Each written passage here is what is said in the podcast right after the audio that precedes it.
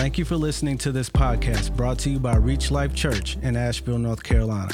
Our mission is changing life by being, making, growing, and unleashing gospel centered disciples of Jesus. For more information, resources, or to connect with us online, visit www.reachlifechurch.org. Good morning, everybody. Uh, my name my name is Terry. Uh, if you haven't met me yet, I'd love to meet you afterward, and uh, it's good to be back in the swing of things. Let me just give a quick shout out. Pastor James has preached like eight Sundays in a row. Man, thank you, bro, for doing that. Um, yeah, good hand for That's nice. I like that. Um, so yeah, well, I've been on respite with this uh, shoulder kind of stuff. So it's good to be back. Uh, we're in the Gospel of Luke today. As you just saw, we're continuing in our journey through the Gospel of Luke, where we are hoping to see, uh, to have a face-to-face encounter with Jesus and encourage ourselves to encounter Him in a fresh way. And as we've been going through this process, maybe as you've been journaling at home in your uh, Bible journey uh, journals during the week, um, you may have noticed something, um, and even as you're out talking with people, but I think it, I think it um, happens most when we're reflective of our own hearts and we begin to think things through. I've noticed this, maybe you've noticed it as well. And that is that when, in the quiet moments of our hearts, when we're still, we were, we're, we're still enough to think, you know, we're not too busy to think. Um, every human being wrestles with the reality that we've really messed some things up, right? That we really do have uh, flaws in our lives. Maybe we've hurt people, uh, maybe we've hurt ourselves. Um, maybe, uh, maybe that's something that, that you've, you've noticed too. Um, Maybe, maybe we've offended God in some way. Maybe we've misrepresented Him in some way. Maybe we've let someone down in a meaningful way. Maybe we have secret sin that, that plagues us no matter how hard we try. Right? I think if we're honest this morning, uh, we're, we're among friends, right? If we're honest, then I think we all can find ourselves in these situations at one time or another. I feel very confident uh, saying that. So, uh, so that we're all on the same page, biblically speaking, I just want to, I'm going to use the word sin a lot today, and I want to define that sin. Are, sin is thoughts, deeds, and motives that violate the moral standard of God. So when I, I use that word a lot today, uh, that's what I'm going to be talking about. And truly, this moral standard of God is written on the human heart, man. It's kind of in all of us, and um, according to the book of Romans. And we also have a very real objective moral will of God revealed to us in His Word, most of all through the person and work of Jesus. And so the truth is that we all know all too well that there are thoughts, deeds, motives in our lives that miss the moral will of God. So that's why today I've titled our time together Sinners Like Us right? Not just sinners like me, I qualify, right? Not just a sinner like you, you qualify, but it's us, right? We're all in this thing together. So I hope, can we all agree this morning that we're on equal footing? And okay, thank you. Good, good, good. So you, I, we have this sin problem that sets separates us from God altogether, maybe, or even under the best circumstances, it hinders our fellowship uh, with God and others uh, from being what it's designed to be. So I'm glad we all agree. So basically, the question for today is not, are we sinners? The question is, what do we do with it? What do we do with our sin? Well, uh, of course, there, there are lots of options that we are given in the culture. What do we do with our sins? Option A would be we could choose to believe sin isn't a real thing.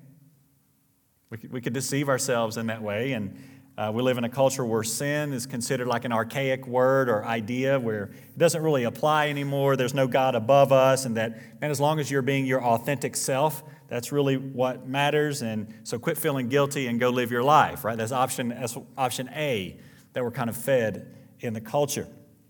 Option B would be that yes, we acknowledge sin is real, but we can also think that we can never really be not guilty. So we just carry it. Right, that's option B. This, this view of sin usually results from maybe you were raised or have a background of a legalistic uh, type of religiosity um, where guilt was kind of the name of the game, man. You know, um, this view teaches that we're only as good as our last performance. that God is somehow saying, What have you done for me lately? Right? That that's God. God's way, and that we somehow have to pay off our, car- our karma or pay off the universe or pay off some distorted view of God in order to undo or rebalance that bad thing that we did. So that's something I've noticed. Maybe you've noticed that too. Something else I've noticed that you may have noticed too is that these views, what we're describing here in the culture, lead to despair. They lead to despair. So, on the one hand, when sin isn't seen as a real thing, in our, in our gut, we know better, especially when sin is done to us. We can recognize it that way. There's a, there's a, a, a, wrenching authority that, that tells us, man, what, that thing I did or that thing that was done to me really is wrong. So that doesn't quite fit. And as a side note, a little caveat here we, we can know that that thing is wrong unless we've seared our own conscience. If we've sort of shouted down our God given conscience, we shushed it enough, then we can maybe not recognize those things. C.S. Lewis rightly said, when a man is getting better, he understands more and more clearly the evil that is still left in him. And when a man is getting worse, he understands his own badness less and less. So, but if you haven't seared your conscience, uh, then you know good and well that there is sin on your ledger that, that haunts you. So, on the one hand, you are constantly on the guilt train, right? Trying to have your good deeds outweigh your bad in some cosmic balancing game. So, we have uh, option A, sin isn't real. Option B, sin is real, but you're stuck with it. Both of those lead to despair. The reason they lead to despair is because neither of them give you freedom. That's because neither of them reflect who you are nor what sin is, let alone the solution to sin. Well, why am I saying all this? Because those things aren't true, and I have great news. I have great news for you. You don't have to be in despair. There was a, um, a famous psychiatrist, Karl Menninger, he said this If I could convince the patients in psychiatric hospitals that their sins were forgiven, 75% of them would walk away the next day. 75% of them would walk out of the psychiatric hospital if they knew their sins were forgiven. Eh, forgiven. And I can tell you, in years of counseling and talking with people, I say he's right. I say that the good news is that the Bible has the accurate diagnosis for our sin problem. Our sin is real. It has the right prognosis for our sin problem. If we don't do something about it, it's going to wreck our souls. It's going to wreck our relationship with God. It's going to wreck our relationship with other people. And the Bible has the right prescription for our sins. We need to be forgiven. Not just forgiven, forgiving ourselves, although that's, that's an important second step, but being forgiven by God. Um, again, I've got great news. Let's now turn to the Word of God. Luke chapter 1 is where we are, and we're going to be in verses 57 through 66. Now, remember our context before we read it. The opening section of Luke, Luke, uh, a couple of weeks ago now, um, we read about the birth, uh, the, the, foretelling of the birth of a guy named who's eventually going to be named John the Baptist, right? And uh, his father, Zechariah, a God fearing man, doubted God's promise, and God literally put him on mute, right? Be- be- because of that. Um, and in between last week, Luke inserted uh, the person that John would be the forerunner of. The, he foretold the birth of Jesus himself. Now, in our text today, Luke moves back to John the Baptist, the forerunner of Jesus, and he picks back up with John's father, Zechariah. Uh, at this time, again, he's on mute from the Lord. And so let's pick up in Luke chapter 1, 57 through 66. If it's possible for you, could we stand to read God's word together? Because uh, as Reach Life Church, that's what we believe we're about to read God's word. Uh, Luke chapter 1, 57 through 66. When it was time for Elizabeth to have her baby, she gave birth to a son. Her neighbors and relatives heard that the Lord had shown her great mercy, and they shared her joy. On the eighth day, they came to circumcise the child, and they were going to name him after his father, Zechariah. But his mother spoke up and said, No, he is to be called John. Now let's pause there. Uh, remember what God's word told us before that. God had commanded them, call him John right? So Elizabeth is saying, no, he's going to be called John. Okay, let's pick up back in 61. They said to her, There's no one among your relatives who has that name. Then they made signs to his father to find out what he would like to name the child. he asked for a writing tablet. Remember, he can't, he can't speak right now. And to everyone's astonishment, he wrote, His name is John. And immediately his, Zechariah's mouth was open and his tongue set free, and he began to speak, praising God. All the neighbors were filled with awe. And throughout the hill country of Judea, people were talking about all these things. And everyone who heard this wondered about it, asking, What then is this child going to be? For the Lord's hand was with him. This is the word of God. Thank you. You can be, you can be seated today. So, in context, what we have is someone who is already, Zechariah, who is already in right relationship with God. Right? Remember the detailing of Zechariah and Elizabeth's relationship with God back in chapter 1. Look at verses 5 and 6, kind of back at the beginning of chapter 1. It says, In the days of Herod, king of Judea, there was a priest named Zechariah of the division of Abijah, and he had a wife from the daughters of Aaron, and her name was Elizabeth. And here, here it tells us about him. And they were both righteous before God walking blamelessly in all the commandments and statutes of the Lord. So Zechariah was a man of righteous living. He was a God fearing man. And more importantly, he and Elizabeth were looking forward to the promised Messiah to come, right? Trusting God in that. We looked backward to the Messiah, they looked forward to the Messiah. So the question is can those, posing this to you, can someone who is in right relationship with God sin? I ask you. Yes. Yes. The answer is yes. Uh, and anybody in here who's a follower of Jesus, would you acknowledge that you, I still have, I still have a problem with sin? Like I would, right? I see heads nodding. Zach's like, yes, right?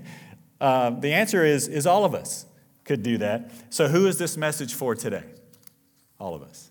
It's for all of us. Um, as you probably noticed in the passage, this passage is a small clip of a single event, and it's got one core message. And Zechariah is a faithful follower of God, and he sins. He's disciplined by God. That discipline has its work.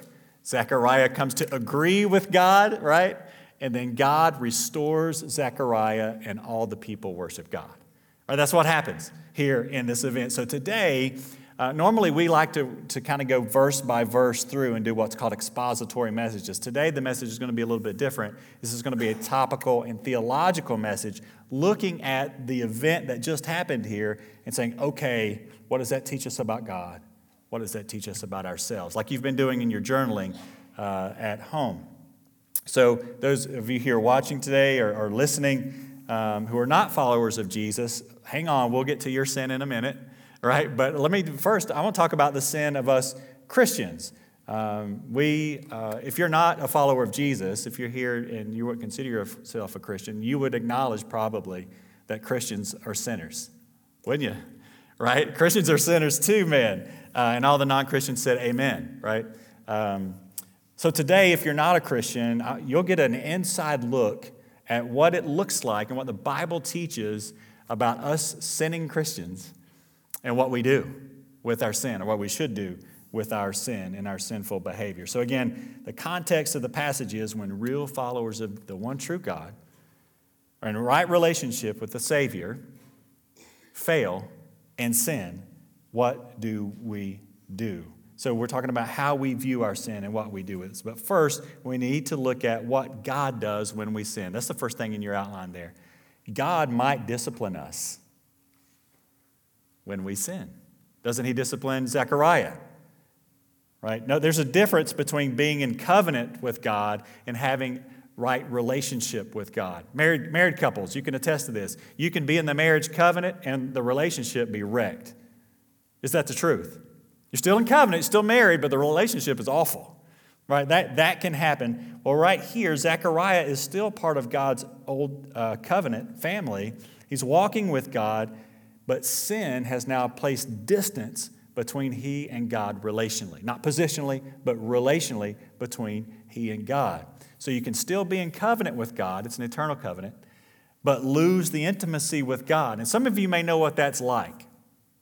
I know what that's like. How many of you have been through a season in life where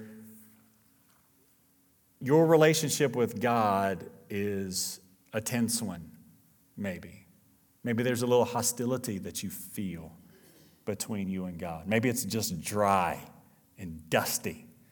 You know, maybe you're in a season of, of uh, you're being disciplined by God and you can feel it, right? Um, I know that because I've gone through it myself. I, I know what it's like to still be a child of the King, but not have the joy of my salvation. And maybe you've been there too. Maybe you're there right now.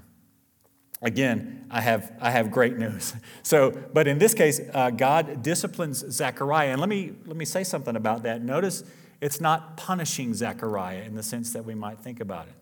He's not punishing him, um, it's a discipline. And there's a difference.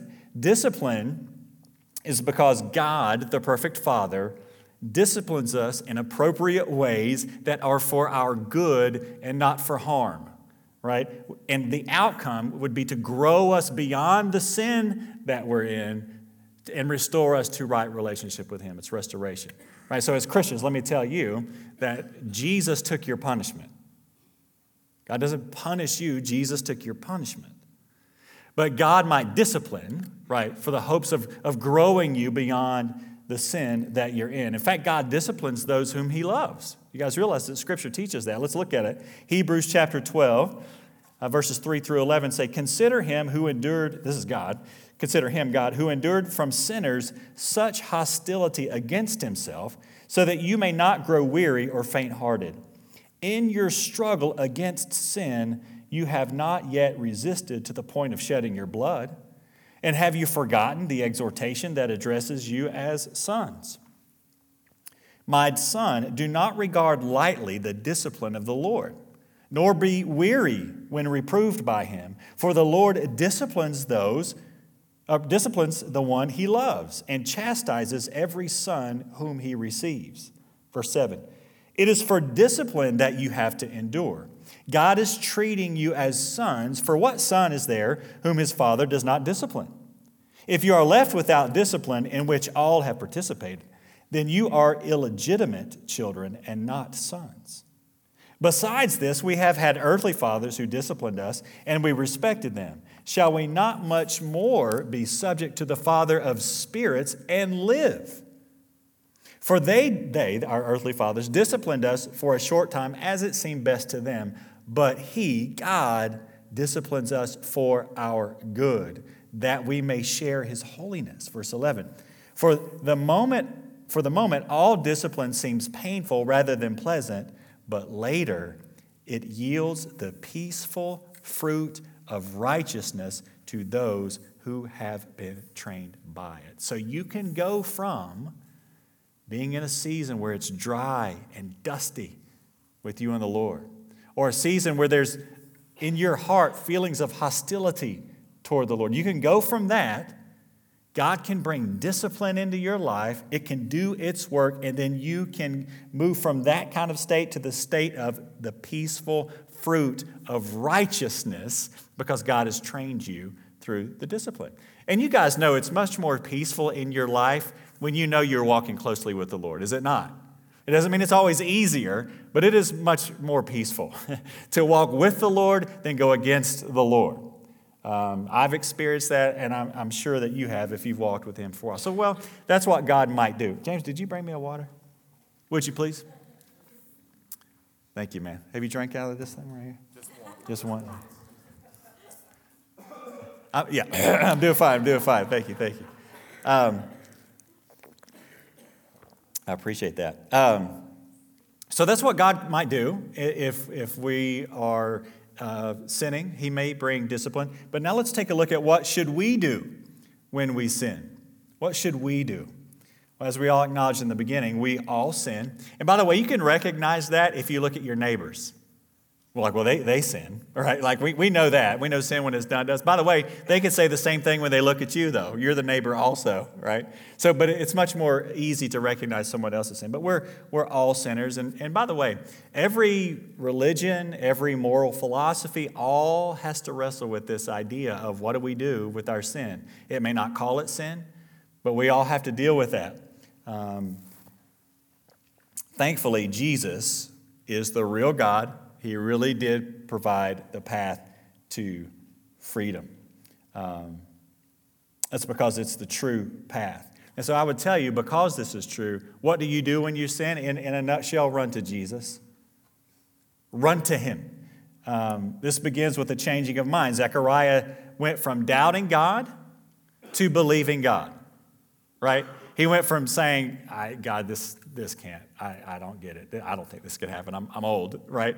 And then, um, then he writes on the tablet, his name is John. I, am I'm, I'm agreeing, I'm agreeing with, with God. Um, and so that we too must go from unbelief in God and his promises to belief in God and his promises. Zechariah needed to come to embrace what God had promised, that he would have a son who would be the forerunner of the Messiah. So when we sin, I said we should run to Jesus. And what I mean by that is we should believe and embrace the gospel. That's what it means to run to Jesus. Believe and embrace the gospel. Now, James talked about it earlier, but we're going to tell it one more time. What I mean when I say gospel, it's the very good, amazing news that God the Son Himself stepped into time and space. He lived the perfect life that you and I cannot. He died, He rose again, showing that God had received the penalty for our, or the payment for our sin upon Jesus in our place so that we could be set free. James rightly called that the great exchange, where the Bible tells us in 2 Corinthians that he who knew no sin became sin so that we might become the righteousness of God. Um, so your sinfulness was placed on Jesus' account, and by grace through faith, his righteousness is placed on your account. And that's what we mean, the gospel. That means that real forgiveness is available, is as available for you as it was for Zechariah. Just the same. So, the, my question for you is do you believe that? Do you believe that real forgiveness, wiping your sins away, as far as the east is from the west, cast into a sea of forgetfulness, do you believe that to be true about your sins? And then, will, if you believe that, will you embrace that with your life? Will you embrace that reality? We'll talk more about that in just a moment. So, uh, this is what God might do. He might bring discipline. This is what we should do. We should embrace the gospel. Then, if you have sinned, let me tell you something. It's not over for you. I think this text teaches, us that as well. Notice what happened.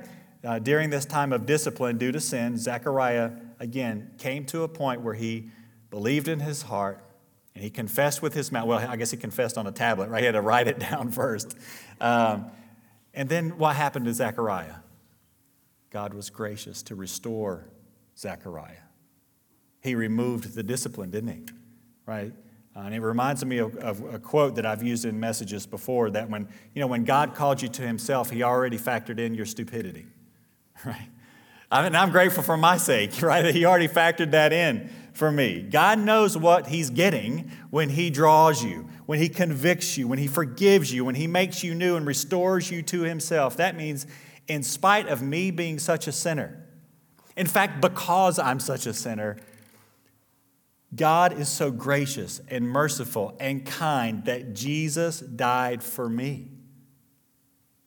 Let me ask you a question. When did God make the plan for Jesus to die and pay the penalty for your sin?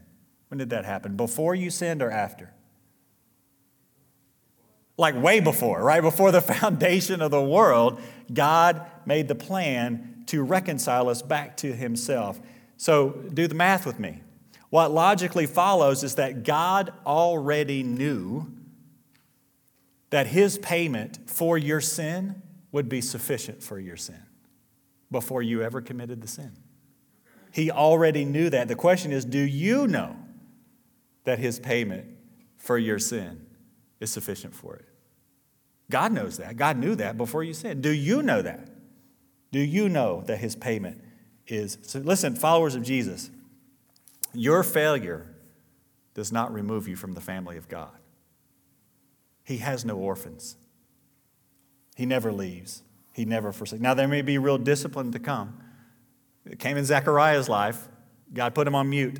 Okay, that's enough from you, right?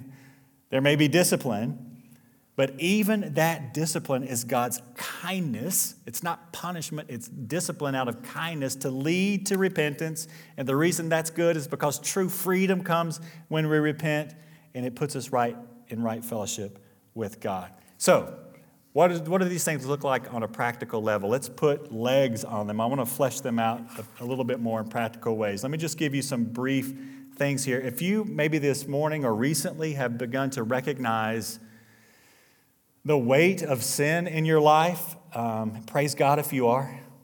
In fact, that's the first step. Here's the first step. Here's what we do confess your sin with gratitude.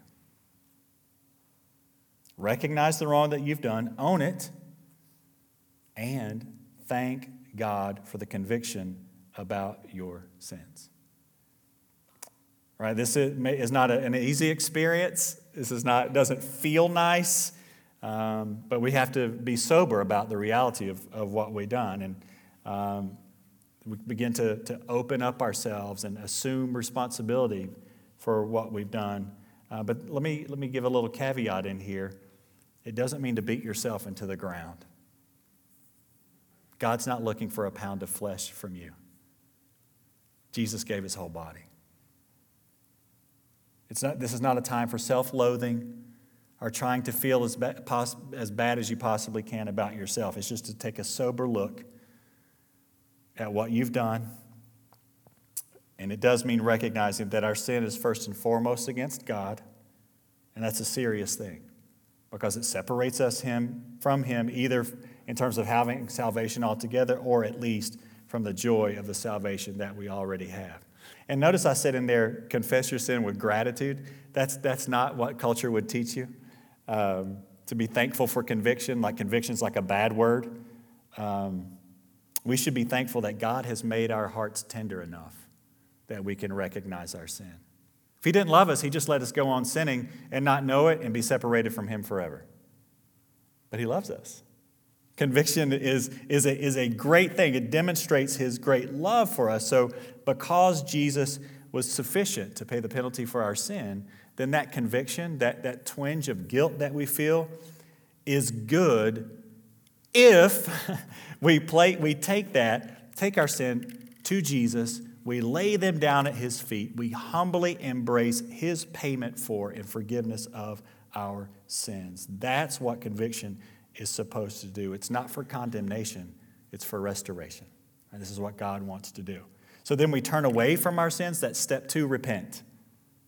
Repent. You, you may already know that's a military term that means about face. Go a different direction. Make a U turn.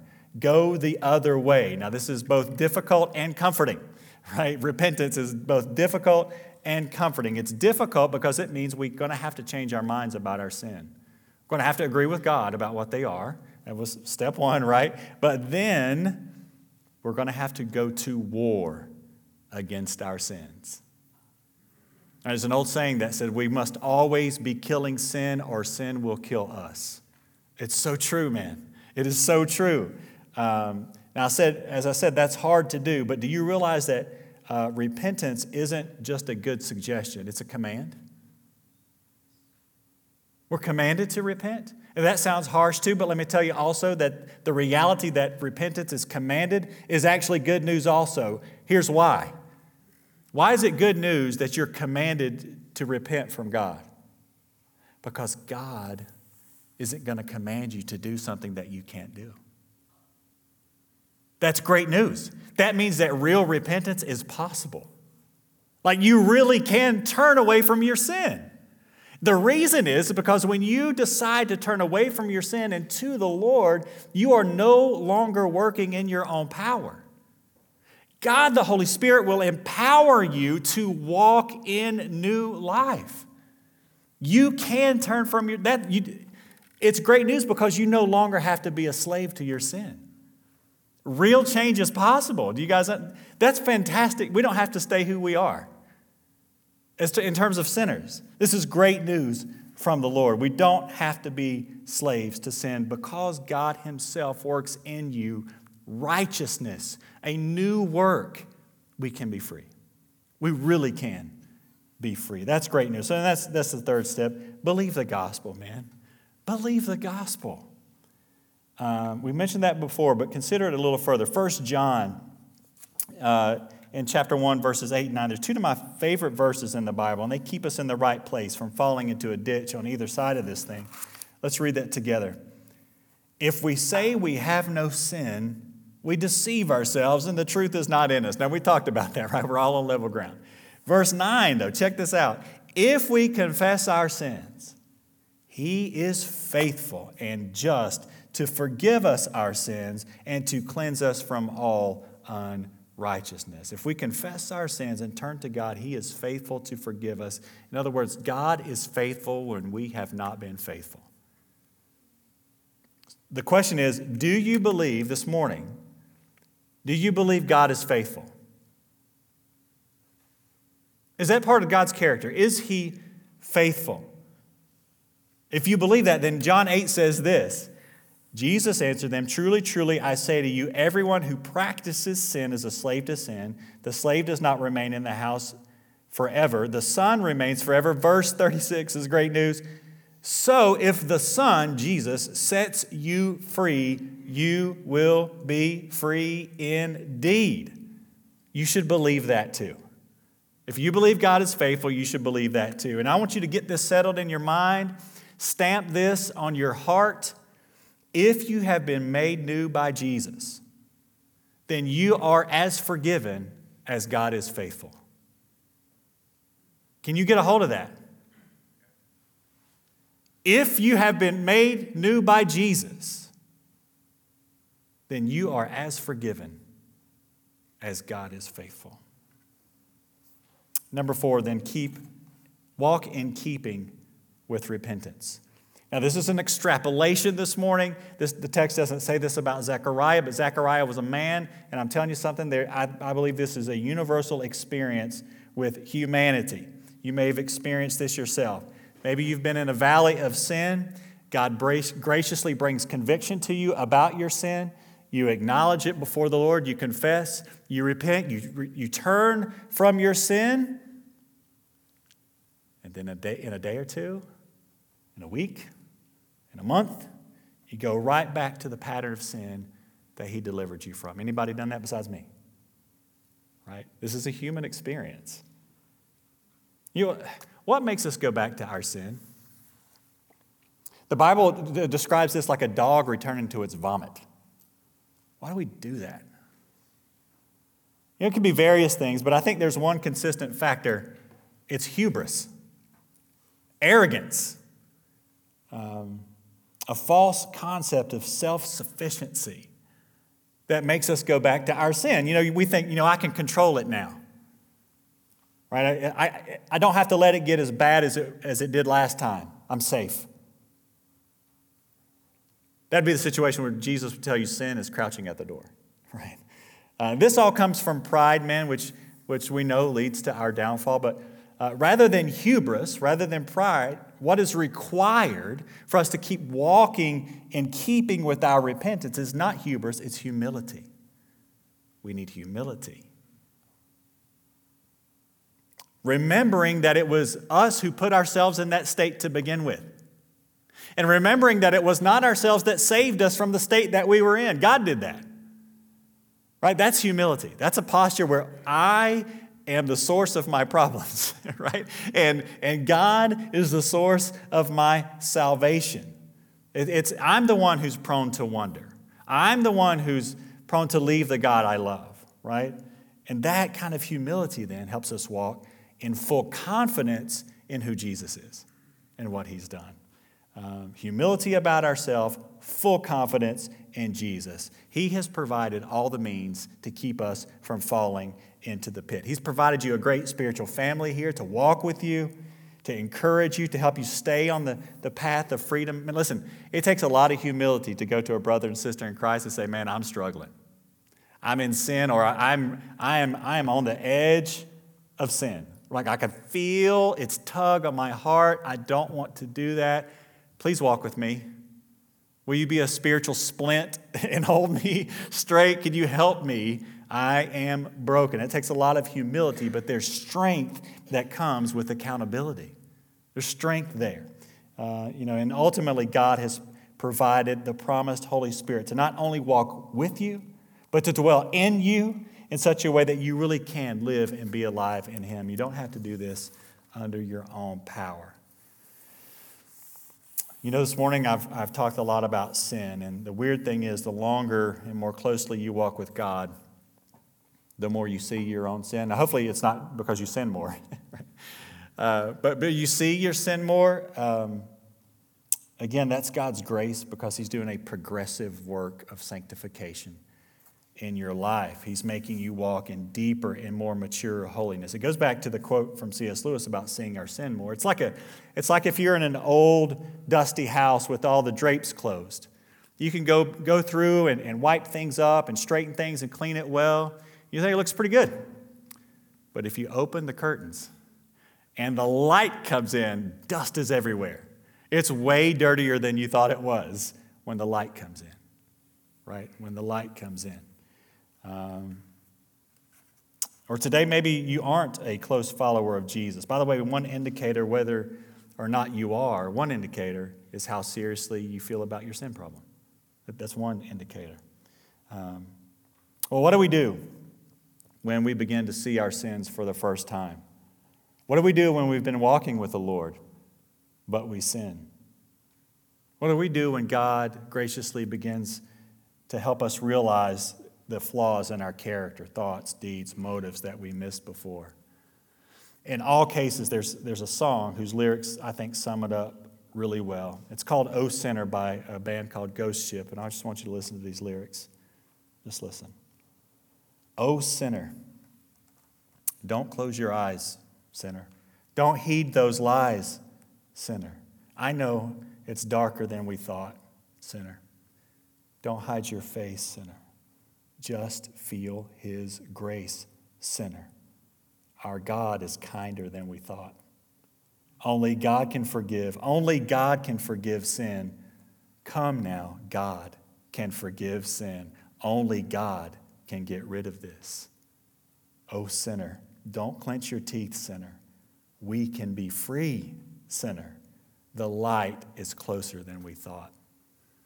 So, what I'm ur- urging you to do this morning is acknowledge your sin, confess it to God, and then acknowledge Jesus, the Savior, and confess your full faith in Him. And when you do, I would encourage you then receive the kind, bountiful, sufficient grace that God offers. The bridge of that song then rightly describes the result of when we do that this way whiter than the snow, wider than the ocean farther than the east is from the west. He'll take our sin and make us whiter than snow, wider than the ocean, farther than the east is from the west. He'll take our sin and make us whole. It says, Oh, brother, then lift up your face, brother. No more disgrace, brother. Just feel his grace, brother. Oh, sister, lift up your face, sister. No more disgrace, sister. Just feel his grace, sister. That's my prayer for myself. It's my prayer for you today.